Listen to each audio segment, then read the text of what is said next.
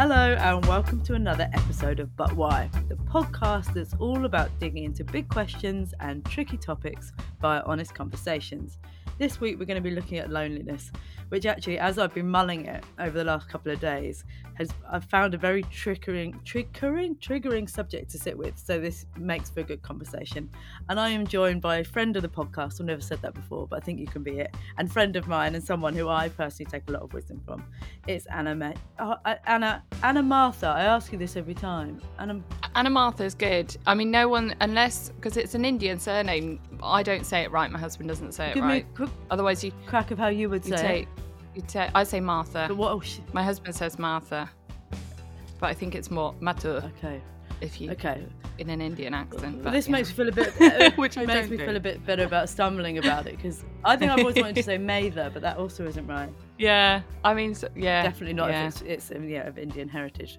Anyway, you've said it, so we'll go with that. She is a mum of three, a psychotherapist, and a best-selling author. I mean, this woman knocks out books almost faster than you knocked out children, actually. She's passionate about talking about therapy outside of the therapy room and sharing her own personal and professional experiences to support mums through motherhood.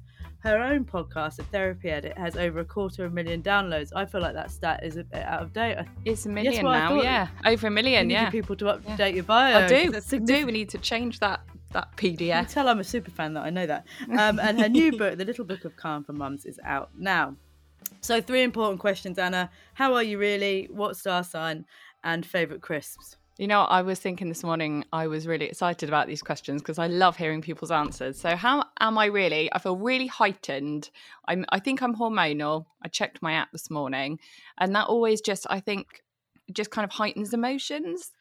So as in your premenstrual? Yeah, yeah. So I think I'm feeling things more, a bit more sensitive. So that will bring probably an extra layer of honesty and emotion to our chat. Tired because we had friends around last night. I'm trying so hard to do that thing. You know, when you keep saying to people, "Oh yeah, we'll get together." Mm. So I'm starting to be really intentional. So I'll whip out my phone and I'm like, right, let's when. Because the people we had round last night, we've been honestly saying that for about 5 years. Mm. So we walked past them the other day and we got our phones out and we put something in the diary and got it done. Which kind of, this will come up in the topic that we're chatting about. So I'm really, I loved having that company last night. What was the next question? The crisps? Oh, yeah. Oh, yeah, my crisps. So it changes because I go all out on one crisp and then I get sick of them. So for ages, it was the maple syrup and bacon. Oh, honestly, naughty. I would eat no other crisp, and now I can't look at them. So now it's prawn cocktail. But I think I'm right in saying, and I hope this is not just a personal conversation, you're thinking that you might have ADHD, and you know that hyperfixation on food is quite a common trait of that. I definitely see that in myself. And when I look back, do you know those bars with the dried fruit? Oh, yeah, they make them. Gosh, what are they called? No, naked bars. Naked bars. Oh my gosh. At one point, I kept buying them as if they were going to stop selling them. I can't look at those now either. Yeah, it's so weird. And you also don't really see when the end of that hyperfixation is coming, because you're like, I love it, I love it, I love it. Oh no, I'm not eating that ever again. Yeah. I put carrot and coriander soup, I can barely say it, in the microwave once at work, and in the 3 minutes it took to heat up, I couldn't. I was off it. I was like, I cannot even. And never since then, carrot and coriander soup is not my soup. And my star sign is Virgo. Yeah, we discussed this, which I think... Which makes sense, doesn't it? Well, I'm thinking with the food, because the young people talk about getting the ick for other humans, which I definitely relate to. You're like, oh, I really like you. Oh, no, something's just changed and you're now giving me the ick. But food really doesn't do anything. That's completely in your own mind, isn't it? The carrot coriander didn't taste any different that day. Yeah, but it was this sudden aversion, almost like in pregnancy, where you can't even talk or think about that food. And I wonder whether it's because it's kind of linked, because actually, funnily, you say that, for me, it's definitely linked to kind of, the naked bars have linked to kind of pregnancy. Yeah, or different chapters of your life. Like, that is what I ate during that phase, and that's not me anymore. Therefore, I can no longer obsessively eat the same thing. Yeah, but it's nice when you discover a new obsession, and you're like, "This is great."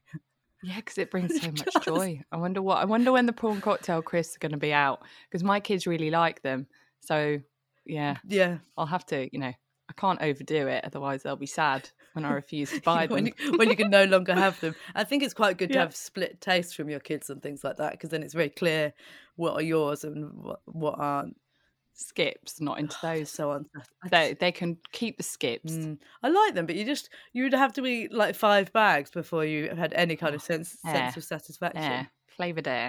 So we're going to be talking about loneliness, and as I said in my intro, the more I've mulled this, and I know you've been mulling it in terms of the work that you're doing, it leaves me with a really deep sense of sadness as I think about it. And I was trying to unpick why that is. It's a couple of things. I think there's a bit of shame around loneliness, and then the flip of that is a bit of guilt. That's particularly, it's quite a cliche, but I think of my granny, and I hope that who's no longer with us, but I hope that the older people in my life don't. Anyone in my life doesn't feel lonely, because I wouldn't like that. When you think of loneliness, what springs to mind, or how does it make you feel?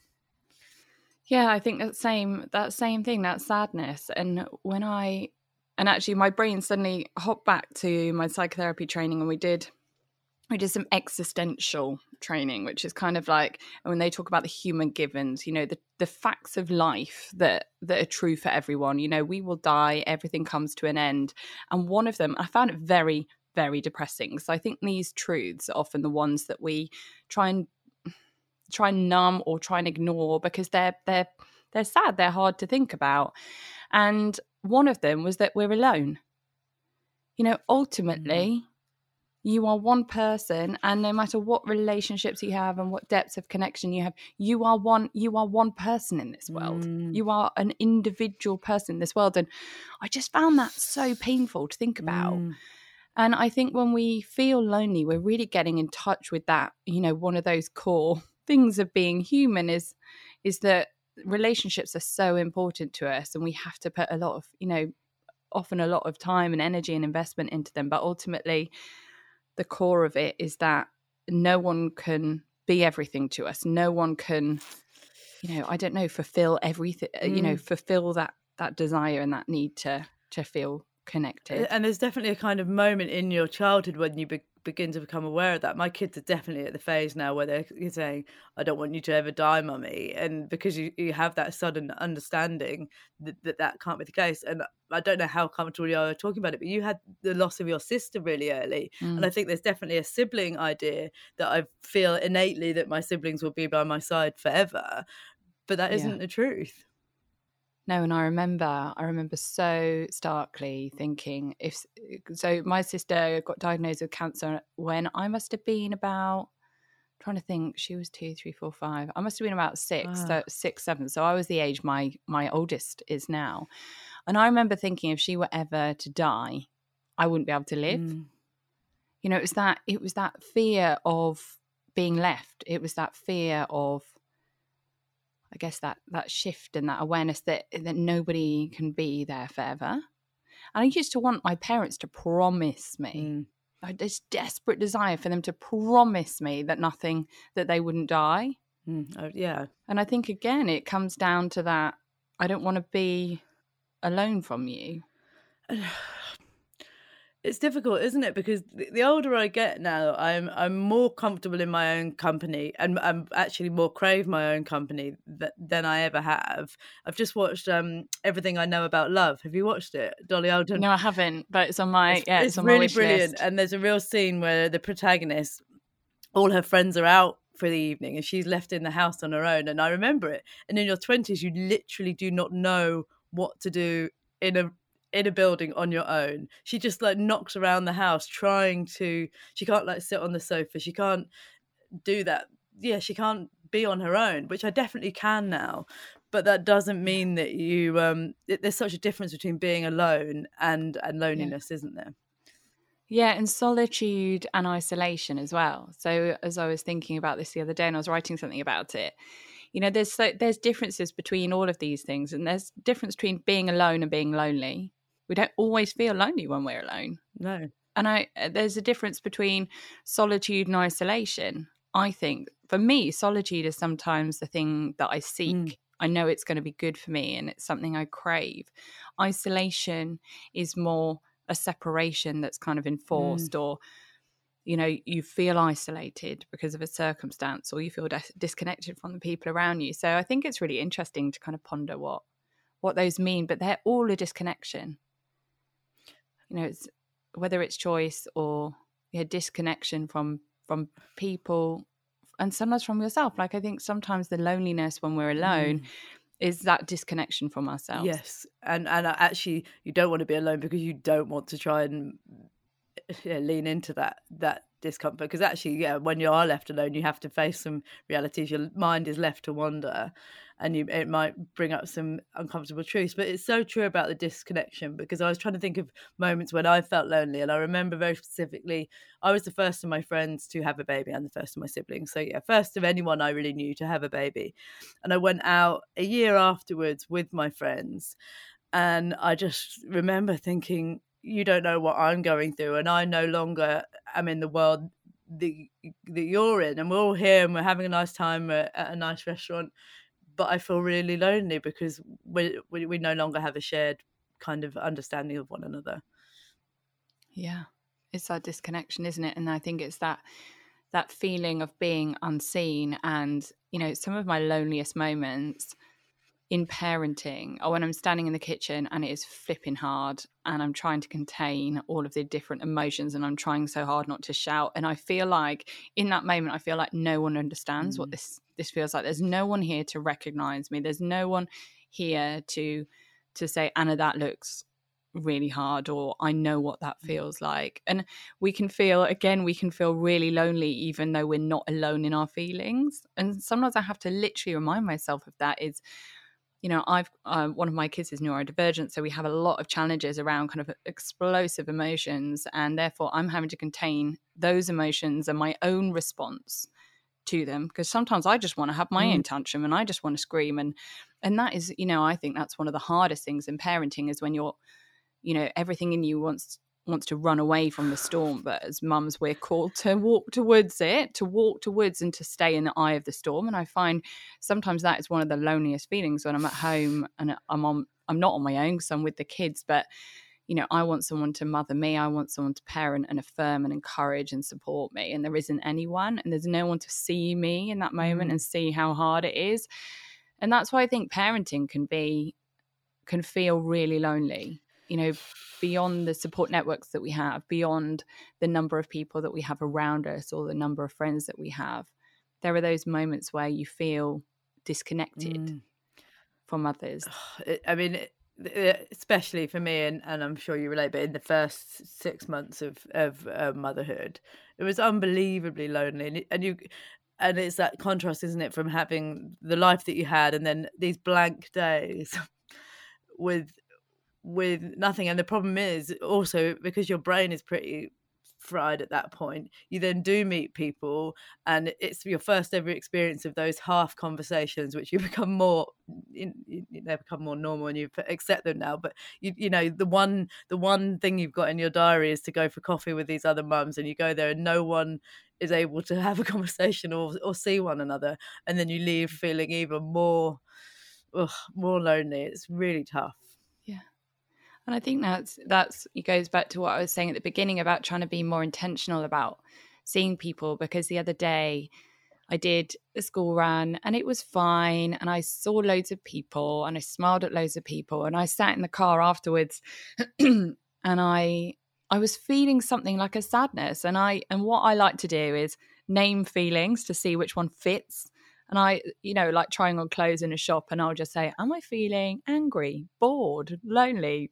In a way that I do to my kids sometimes when I'm trying to get to the bottom of what is going on in them. And I just said lonely, and it was like a punch in the stomach, and it was like this real kind of deep resonance of, wow, that's how I'm feeling. And I felt like crying, and I thought, okay, I've seen so many people. I've said hi to friends, people that genuinely care about me and who would listen to me and who I could have spoken to. But when was the last time I actually had more than a passing conversation, or, you know, chatting in the park, where you're then dragged away because someone wants to go on the swing and Florence likes being pushed a lot.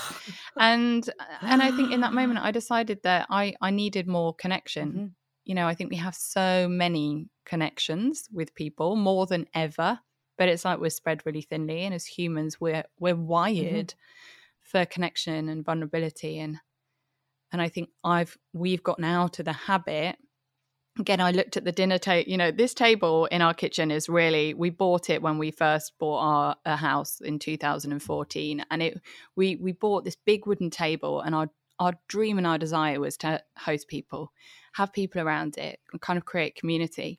And I looked at this table one Saturday evening. I felt really sad because we hadn't had people over for a long time. On a Saturday night, we would have said to friends, "Just come around, let's play a board game," like super relaxed. And I felt really sad. And I said to my husband, I said, "We've gotten out of the habit of being with people." So we started putting some dates in the diary, and it's good. Well, it's like this hangover from lockdown, where actually when you're talking about a connection, I do remember that time when the weird journey of it, but when you were allowed to meet people for a walk, and actually, though we weren't seeing people very much, I'd then meet my best mates and would walk for a couple of hours and I'd have like such a brilliant, like wholesome chat. And now we're at this weird thing where we can see one another. We're out of the habit of inviting people over because probably we think that we can't.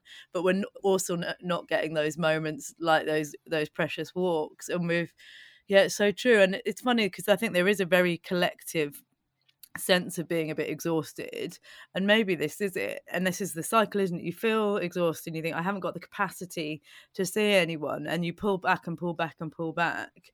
And suddenly you haven't seen people for a long time. And then seeing them is hard because you've got a lot to catch up on. And it's easy to skip out. And social anxiety as well. I think so many people are experiencing that haven't experienced it before. And it's just that our comfort zones got so incredibly small that even, some of those steps outside of them feel quite big. And I was listening to a talk the other day, and someone was talking about how they were talking about the story of this bird in a cage, and it was this amazing bird, and they were going to free it, and they had this big ceremony, and they opened the door of this cage, and the bird stayed in the cage. And he said, it was so profound, he was like, it wasn't that the bird was in the cage, it was that the cage was in the bird. Wow. I know. And I think, relating this to loneliness is that it's like, I think many of us have kind of like embodied this disconnection, and we don't have, there is more for us. There is more, there are people that we have friendships with and relationships with that actually we can lean on those a little bit more than perhaps we've been in the habit of doing so. We can be a bit more vulnerable than perhaps we, maybe we've lost our confidence in doing so. And it's, I think some of these things are there for us. It's just that it's like the cage is inside of us. Yeah, and I think actually at the beginning I said, when I think of loneliness, I get this sense of guilt. And that is an important thing to remember. If I feel heartbroken that anyone who I, in my core would ever feel lonely, I hope that there's the equivalent there for me. But I think we need to remember that we can lean into that.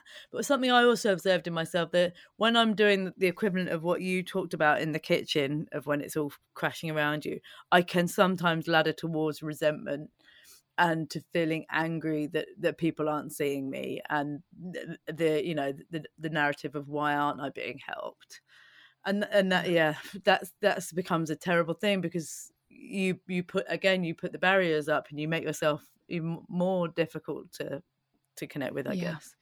I think it's the both, isn't it? There was one morning, and I called up my husband, and actually everyone, it was so hard, and he was leaving at 7 a.m. and he'd just seen the kids. It was hard already at that point in the morning, and I stood on the doorstep and I cried as he left. I saw him go down the road and I cried, and I thought, you're leaving me. And I called him later on the phone, and it was just awful. And I'd snapped at the kids, and I was just shouting down the phone at him that I hated him. And later on he was like, that was so hurtful. And I said, yes, but in that moment, I think there needs to be, sometimes we need to be able to separate out for ourselves the acceptance of the situation, that I accept that he has to go to work.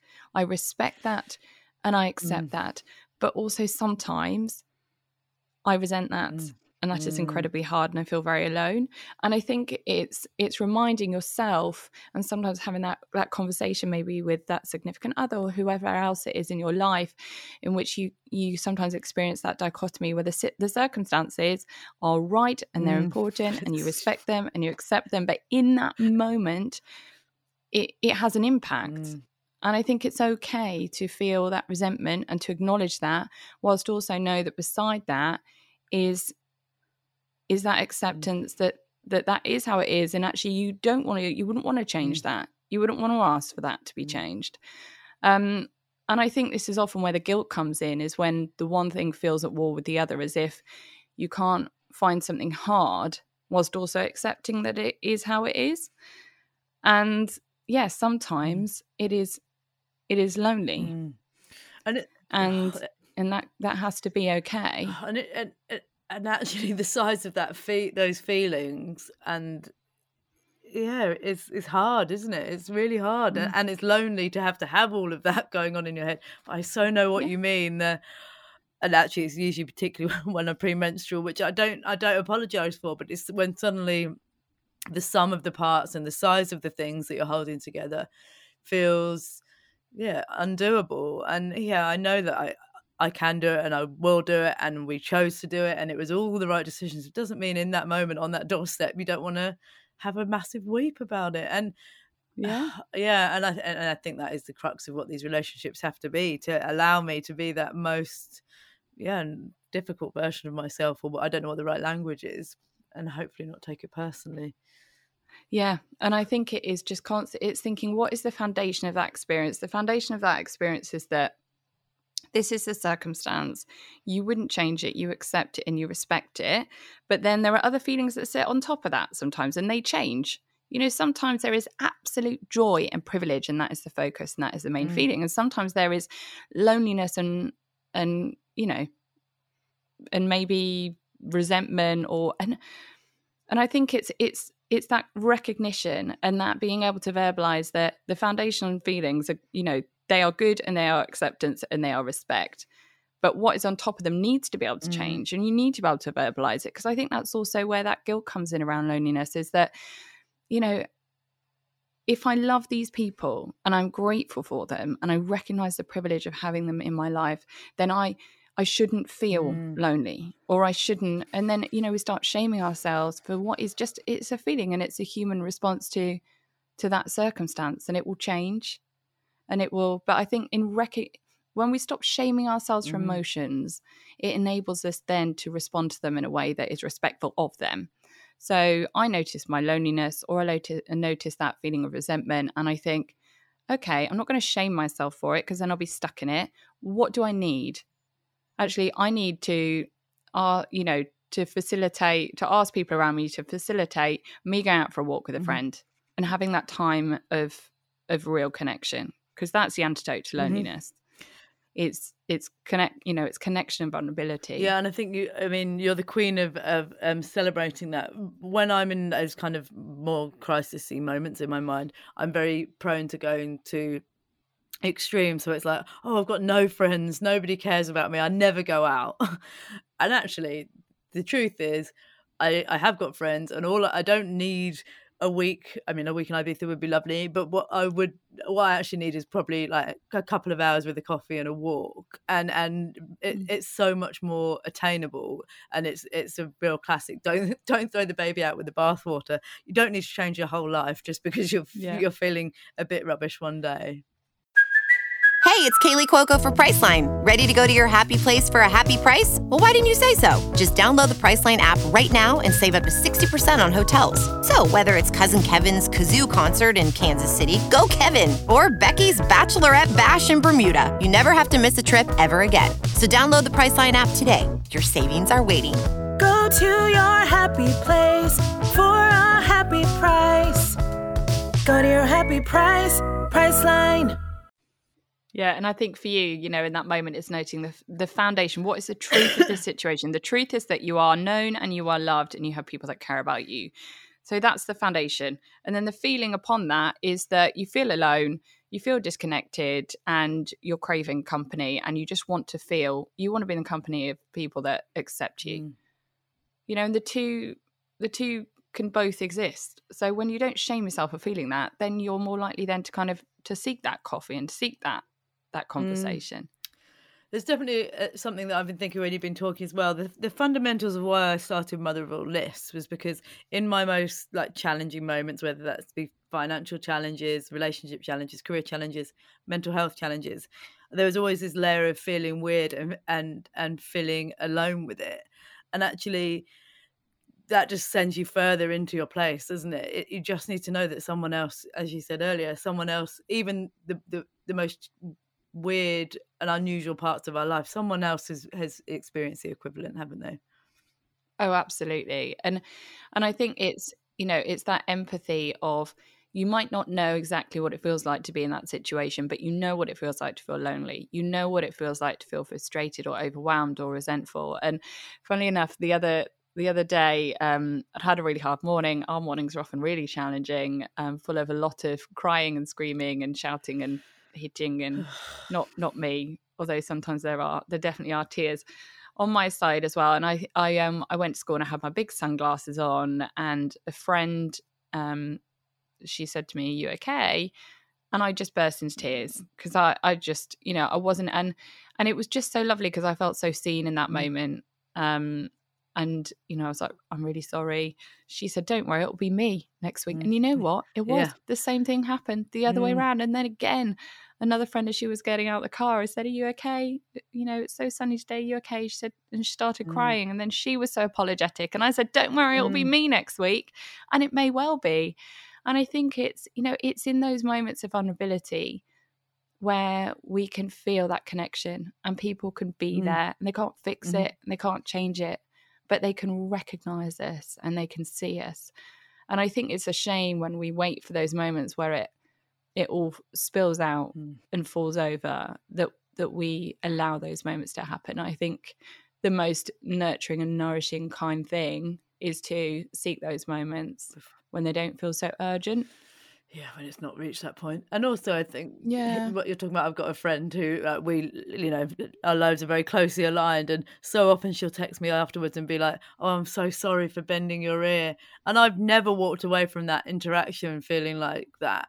And we have to try in the same way with our relationship with leaving work early and not apologise. Don't apologise. Like, I think the framing, if you want to acknowledge it, is to say thank you for listening, but don't apologise for being a person going through stuff. And again, that's a message to myself, because I never feel that about being there for my friends. I feel honoured that they're being the most vulnerable version of themselves with me. Yes. And this is what deepens connection. So if the antidote to loneliness is connection, you know, vulnerability is what connects us together. So as we allow ourselves to be open with each other, we give that sense of privilege to that person. You know, it is often, isn't it? It's that deep privilege that you were able to be there for that person, and you could hear them and you could see them, and that made a difference. And yeah, you know, this is how our relationships become deeper and richer. And it's there's so many layers to this as well, because I'm thinking again with a similar friendship group. I remember going round to someone's house and they're like, "You know what? Should we just all turn up in our joggers and get a takeaway?"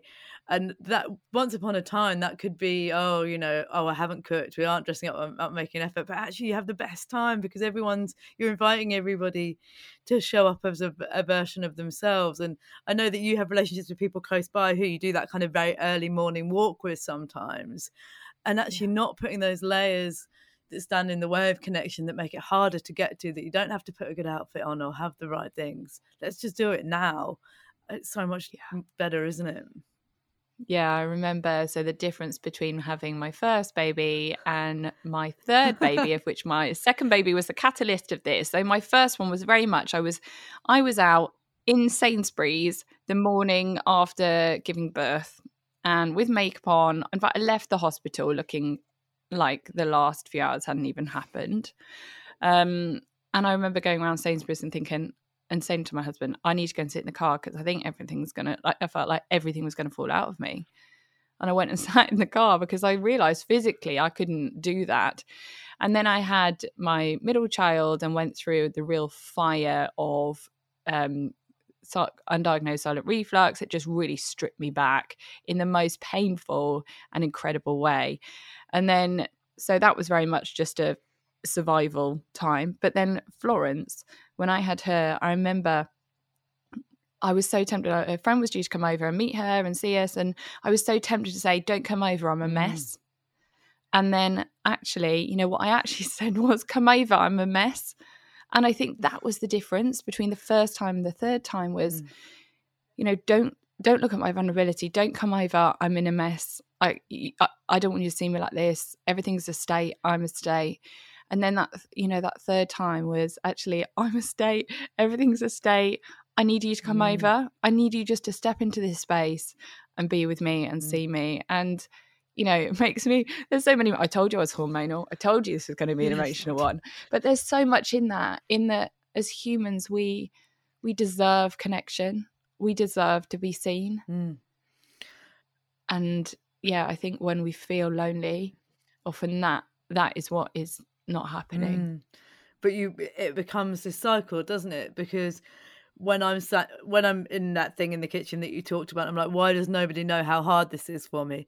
It's because you have done such a good job at hiding how hard it is for you. You've, which in itself is difficult. You've added this difficult layer. Exactly that. Like with Greta, I was in my pajamas for a long time because, guys, I've just had a baby and I need you all to see that. And therefore, I'm not going to get up and make you a cup of tea because I've just had a baby. You can see it. I look like someone who's in. You can make me one. You can see, I'm in recovery. Yeah. Look at it. And yeah, and so we have to get comfortable with letting our own barriers down, and it's really difficult. Yeah, because I think sometimes the times I've been most put together to the world have been the times when internally I am the least. And I, you know, I look back and I think looking like I have it together has been my defense against falling apart. 100%. You know, it's been my defense against nobody asked me if I'm actually okay, because I might break and I can't afford to break because I've got young children or I've got a baby or I've got a toddler, or, you know, I can't afford to break right now because I need to function. And I think it's again, it's those barriers that tell the world that we're okay. And I'm a real one for that. Like I often look really put together because I love makeup. I love, you know, I like getting dressed in the morning, even if I've got 5 minutes, even if it's been a hard morning, I'll step out and look like I've got it together. But the truth is often different, and it's hard, isn't it? Because you might present to the world in a way because you enjoy that or because it's a defense. And then, you know, people are so easily seduced by how you look on the outside is an indicator of how you are on the inside. I remember, again, one of those pertinent moments when I used to work in advertising, and I got pulled, you know, for appraisal. And they said, you know, Anna, if you just work this a little bit harder, you could be in line for a promotion. And I started crying, and they were just like, oh, okay, that's not what we were expecting. And the reality of it is that I'd been crying every morning on the way over the Waterloo Bridge, talking to my mum, every evening on the way home. I was so unhappy. I was just about kind of managing to do everything because I was such a perfectionist that how I presented to them was completely different to the reality. And I remember a colleague saying, Anna, if you're stressed, you need to look more stressed. Like, you need to look, you know, they won't believe that it's too much if you're not looking. And I just found that so hard because it's not in my nature. But that's vulnerability. And I think regardless of how we present to the world, whether it works for or against us, sometimes it's a discipline. Vulnerability is a discipline. I need to be open with people. I need to be having these conversations. I need to be pushing myself beyond the I'm fine, or I'm okay, or I'm just having a tough day. Just with 2 or 3 people. I would say to my clients, 2 or 3 people in your life, you know, base level, that need to know how you are. But you're right, it's a reflex, because with the how are you, you know, the words have come out of your mouth of, oh yeah, I'm fine, or it's good, yeah, all right. you do it because that's what you do, and you have to actually give people the truthful answer, and provided they're the right people, that's never a burden, is it? No. And when I was in my darkest time after having my middle child and going through all the postnatal depression, and my friends knew that I wasn't okay, but I had some lovely friends, some lovely antenatal friends that I'd met first time round. So they really did care about me. But I found it so much easier to type my feelings into an online community. Mm. So I'd been added to a Facebook group after joining a baby center group or something, and I found it easier to type my feelings to that group of women that I hadn't mm-hmm. met before than to talk to my friends about it. And I think sometimes that has to be, something is always better than nothing. And their compassionate and kind, supportive responses in time gave me the confidence to speak to those physically mm-hmm. in my life. So I think, as long as it is happening, as long as you are finding those spaces or finding those, ideally it would be people around you, but let's face it, some people literally don't have supportive people in their lives at the moment. So where can you seek that, even if it's online, even if it's anonymous, so that you are adding value to your feelings and your experiences and allowing someone to revert with a kind and compassionate, supportive response. You touched on that, this idea of it taking a village, and it definitely does take a village. And because of the way we all live now, often people aren't close to their families or don't have that network, and it's really difficult, isn't it, to because you need to rely on people, and it's hard. It's very hard, and it can come down to, so a lot of the therapy that I do with mothers is around, I haven't got that support network, and there are a few reasons for that. Sometimes it might be that you have people there, you just don't have the depth of that relationship there, or it might be that you're fearful of being emotionally vulnerable because someone has misunderstood you or maybe even abused that vulnerability at some point in your life. So for you, that is a terrifying thing to do. What if they don't understand me? What if they can't validate that? What if they twist that? What if, I think there are a few reasons as to why we can feel village-less. And it's often about, therapy is amazing if that can be accessed. I've got a book called Know Your Worth, which can help with this if that's not something that is accessible for you. It's about growing in confidence and taking those small steps of vulnerability, and it might just testing the water, because you to hear your story and behind the scenes is a privilege that needs to be earned. Okay, we don't need to tell everyone everything, and we have a right to want to feel safe in doing so. So I tell people to take little risks, to test it out. So it might be that you've got one friend who has historically been kind and supportive. I always say choose someone who has historically been kind and supportive on whatever level. And just, maybe they ask you if you're okay, and you just say, you know what, I would normally say yes, but actually I'm going to say, I've had a really tough morning, and see how they respond. And maybe then next time take it that little bit further and see how they respond. So you're actually... you're testing the waters and kind of dipping your toe a little bit further in each time, and hopefully what will happen in time is that you'll find a couple of people who can handle it, who can be supportive.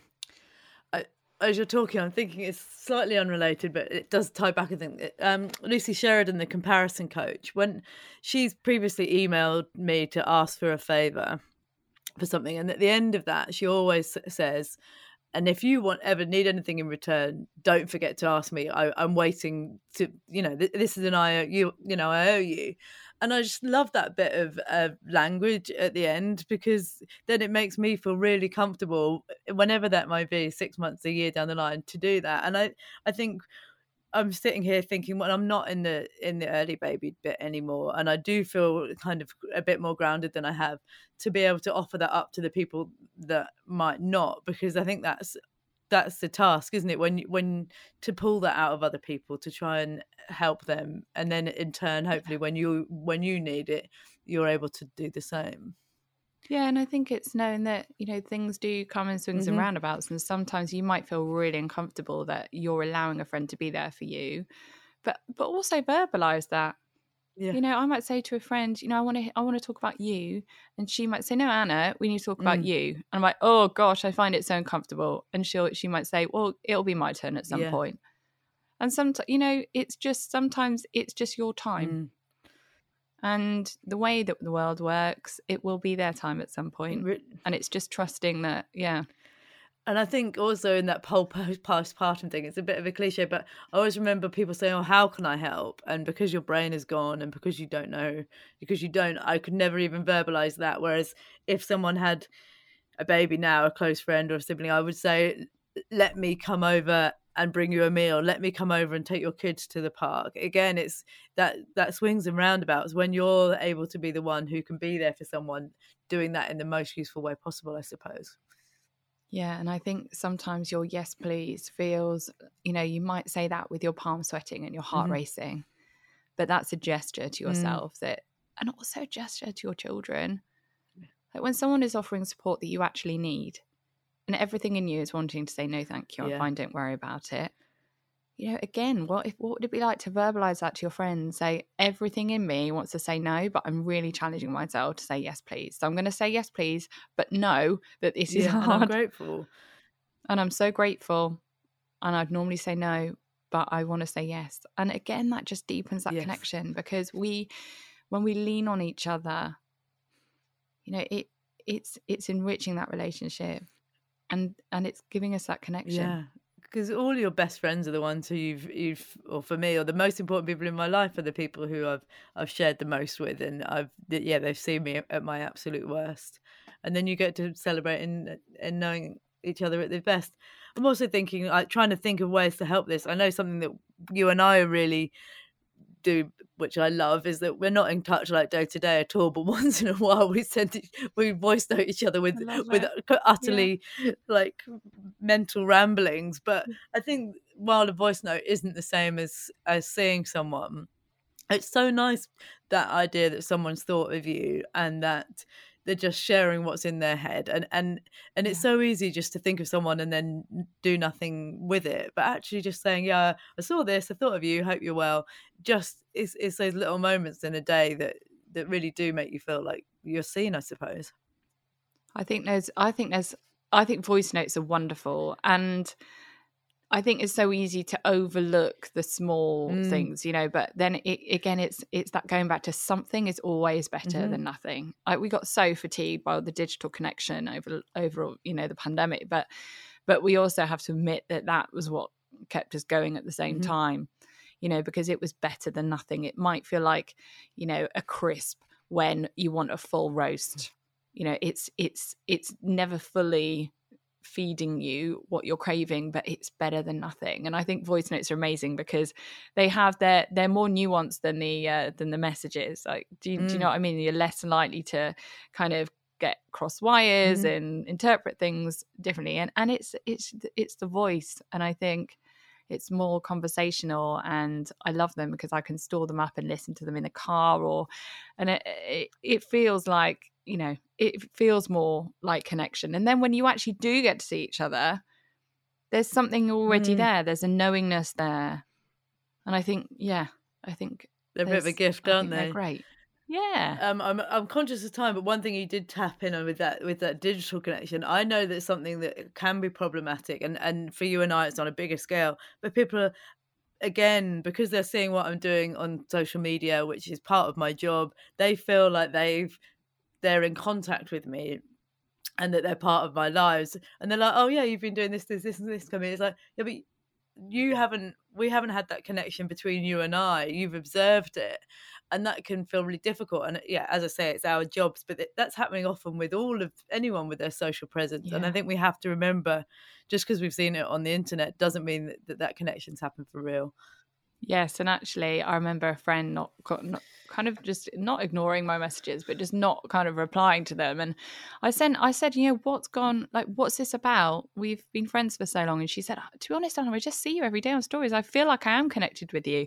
And I'm like, there is so much going on in my life right now that is not on there. You know, I think I was early pregnant, really struggling with just being incredibly, incredibly sick. And there was other stuff going on in my life that I wasn't sharing on there. You know, and it's just that illusion, isn't it? And I think it's sometimes we believe what we see, so we have to consciously remind ourselves that there's more there's more of a story there. So if you're watching a friend on Instagram, then, you know, don't let that be your connection, because there is more of a story that they will be happy to share with you.